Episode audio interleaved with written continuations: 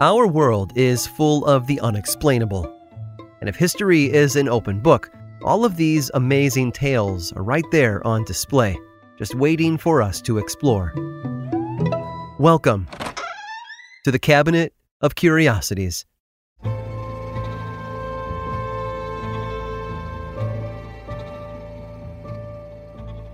Being a movie star has its ups and downs. I assume, anyway. Sure, you have fame and fortune, but one bad film and it can be lights out for your career. As movies get more and more expensive to make, and actors demand more money for the roles they play, the expectation of success grows exponentially higher. Studios place a lot of pressure on certain stars to deliver big box office numbers.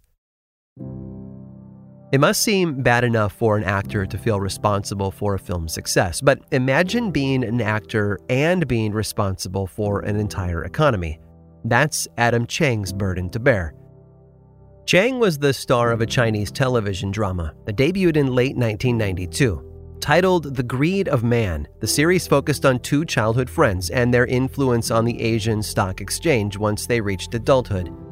It was a soap opera about power, corruption, and family, and even though it only ran for a short time, it became a huge hit.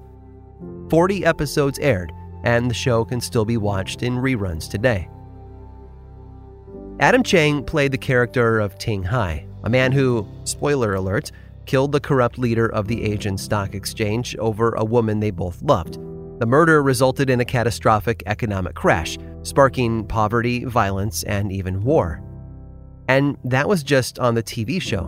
But reality wasn't much different. When the series first aired on October 5, 1992, Hong Kong's Hang Seng Index fell by almost 600 points. In September 2000, an unofficial sequel titled Divine Retribution aired and the index dropped a total of 1,715 points, a crash so powerful that it led to instability across other markets. Fifteen years later, television stations began airing reruns of The Greed of Man and Divine Retribution, and the Hang Seng fell once more by almost 560 points that day. If the stock market crashed every time these television shows aired, then why did networks show them at all? That's because the eerie phenomenon wasn't limited to just these two series. The Hang Seng fell more than 2,000 points in November 1994 after the series Instinct first aired, followed by another sharp drop of 300 points two years later when a series called Once Upon a Time in Shanghai debuted. The trend continued for shows like Cold Blood Warm Heart, Blade Heart, and Master of Play.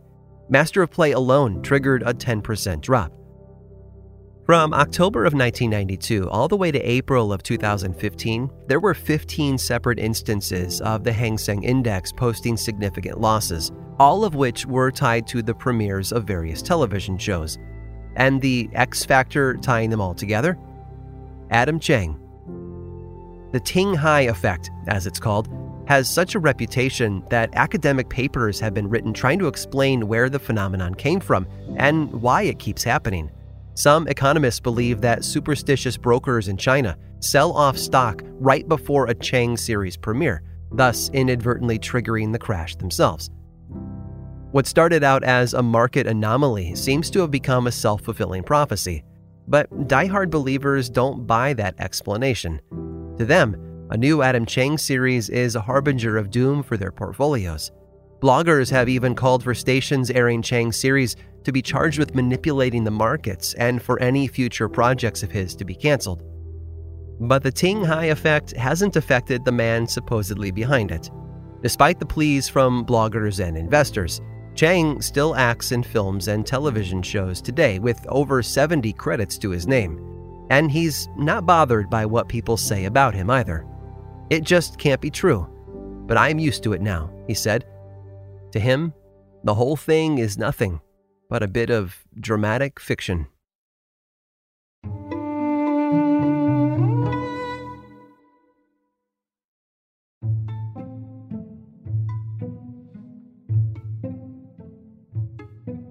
We tend to believe what we learn in history class is set in stone. It's unchanging.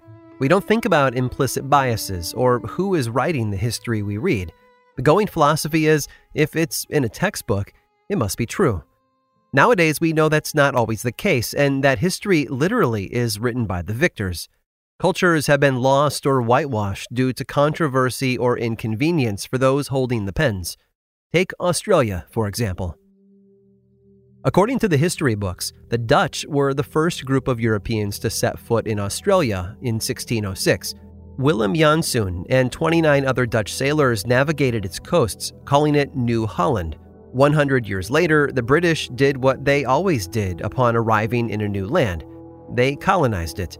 Pretty soon, all of Australia belonged to England. Like I said, that's what the history books tell us, but the history books don't tell us everything. If reports are true, even the Dutch weren't the first to stroll across Australia's shores.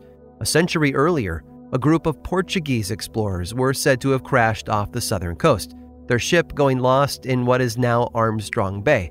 But what happened to the men aboard remains a mystery, even now.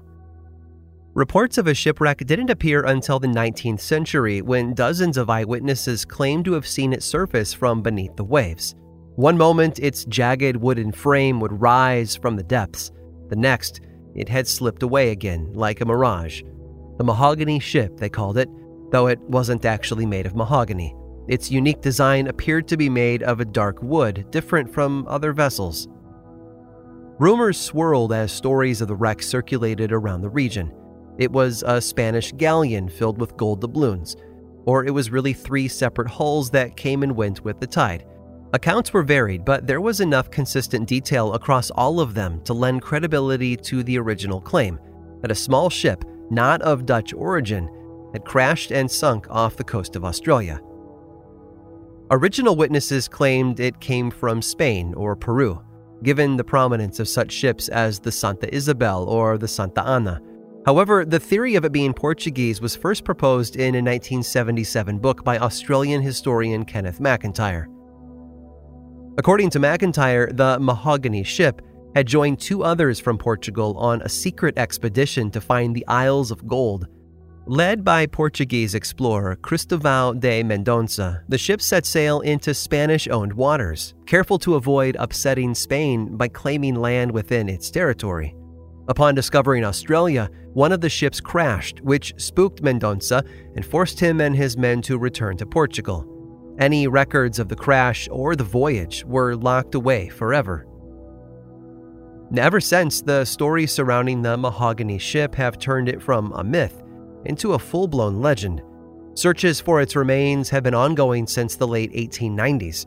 Towns, private companies, and nonprofits have all sponsored investigations into the ship's whereabouts, but nothing has ever turned up. Any artifacts or wooden pieces dredged up from the water have been debunked as parts of other wrecks, which have made searching for this particular ship very difficult. Speculation surrounding the mahogany ship's provenance has also changed with the passing decades, as one set of evidence negates another, and historians all over the world argue as to the vessel's origin. But the one thing everyone can agree on is that somewhere, beneath the sand and sea, is a ghost ship haunting the minds of those who dare to believe. And one day, when it finally surfaces for good, it may very well change everything we know about an entire continent. And for modern historians, that's sure to give them a rise. I hope you've enjoyed today's guided tour of the Cabinet of Curiosities. Subscribe for free on Apple Podcasts or learn more about the show by visiting curiositiespodcast.com. This show was created by me, Aaron Mahnke, in partnership with How Stuff Works I make another award winning show called Lore, which is a podcast, book series, and television show. And you can learn all about it over at theworldoflore.com. And until next time, stay curious.